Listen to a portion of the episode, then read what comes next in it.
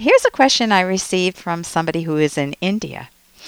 Hello, Dr. Kenner. Recently I learned that my childhood friend, who is now 50 years old, a happily married father of two, is a deeply closeted homosexual. Should I confront him, warn his wife, or leave it alone? I realize that in our country, India, being gay is a taboo, and was even more so when we were kids. My friend probably repressed his orientation or was not fully aware of it before marriage. From all accounts, my friend and his wife still have a great married life. They spend time together and they act romantically. Please advise. Regards, Arjun. So, Arjun, it's a funny situation um, because it's understandable that you're concerned about it because I would be upset if I heard that someone was deceiving their wife, and uh, then I have the question Am I certain? And what business is it of mine? It is his private life, your friends, and it is their marriage. It's their private life. So there are some possibilities here. What if you have the wrong information? I mean, that would be awful. Uh, especially if you say it's very difficult in India to come out if you are gay. The second point is maybe his wife knows about it, knows the bind that he's in, and between the two of them, she accepts it. It may not be what you do, but she may be okay with it. And your bringing it to this big attention might feel very meddlesome to them. And maybe you have only partial information. Maybe you don't know the full context of the situation, even if it's partly accurate. So, from my perspective, I would say it is it is their life together.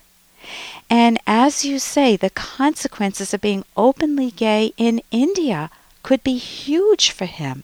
Imagine your friend losing a job or being shunned from his family or being, I don't know what the consequences are. And if his wife were on his side, supportive of him and accepting of this, what damage could it do? A lot. So if it was your best, best buddy, you might just say, Hey, hey, bud, I learned this, or I saw this, or I found this out. Tell me more. If he's a more distant friend, it is definitely understandable that you would be alarmed that he may be deceiving his wife. I mean, that's the big thing that leaps out at me.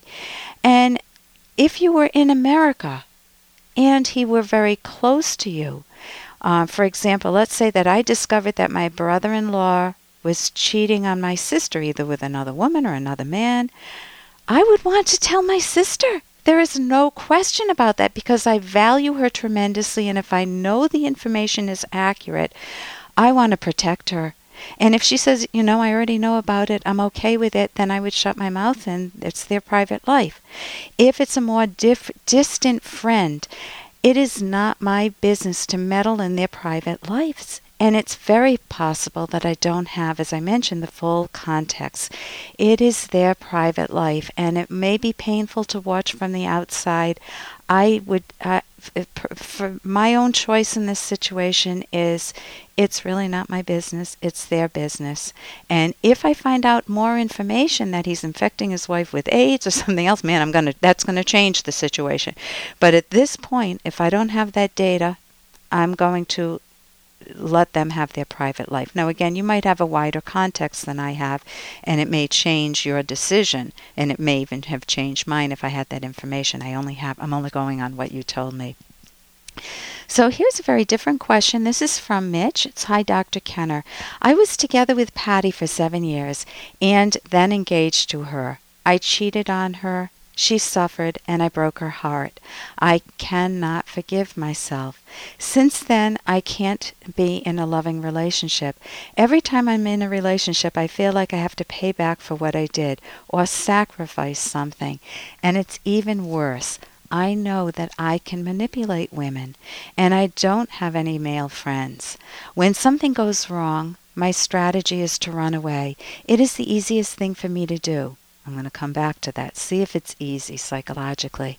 I can't deal with or solve the problem. I can't settle down. I'm afraid of commitment. I can't say what I want, triple exclamation point. I'm living in the past. I can't accept it and move on. When I'm feeling down, I start drinking, and that cures everything. That's my second point. Is this the easiest thing to do? And does drinking cure everything? And then Mitch continues I'm scared of big crowds of people, but I'm not scared of going by myself to the jungle and meeting people in Africa. I really want to accept myself and for people to accept me. Please help! Exclamation point. Help is in caps.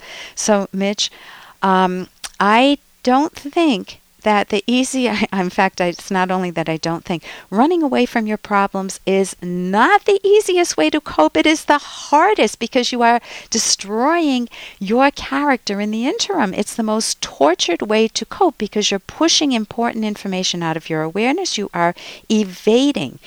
Running away adds another layer you're swimming in earned guilt from the choices in your past. How do you properly deal with this? Well, first you need to understand yourself. You want to ask your que- yourself questions such as why do I manipulate? Why did I cheat? What thought processes did I have? Do I have? And I highly recommend a book that I wrote with Dr. Ed Locke, The Selfish Path to Romance. You can get it at my website drkenner.com.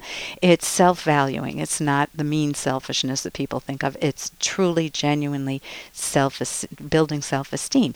And you could check out the part that's making yourself lovable. If you fundamentally feel down about yourself and it, it's based on facts, don't run away. It doesn't surprise me that you don't have close friends, male or female, because the closer they get to you, the more they know you, the more you're going to feel exposed. You have to keep people at arm's length, and this is a tortured existence. It isn't the easiest way. So, you want to turn your life around. You first need to learn how to earn your self esteem, how to make yourself lovable. You will be the first beneficiary, and you won't have to run your whole life, and you won't have to abuse alcohol. And that whole idea of dreaming of running to Africa, you're not going to, that's not going to work because even if you run away, you can't hide. You are, are, still going to be aware of your past. So it's better to take the genuinely easier route. Get some professional help. You can go to the Academy of CT Cognitive Therapy.org and start valuing yourself. You're going to win. I'm Dr. Ellen Kenner on the rational basis of happiness. D R K E N N E R dot com.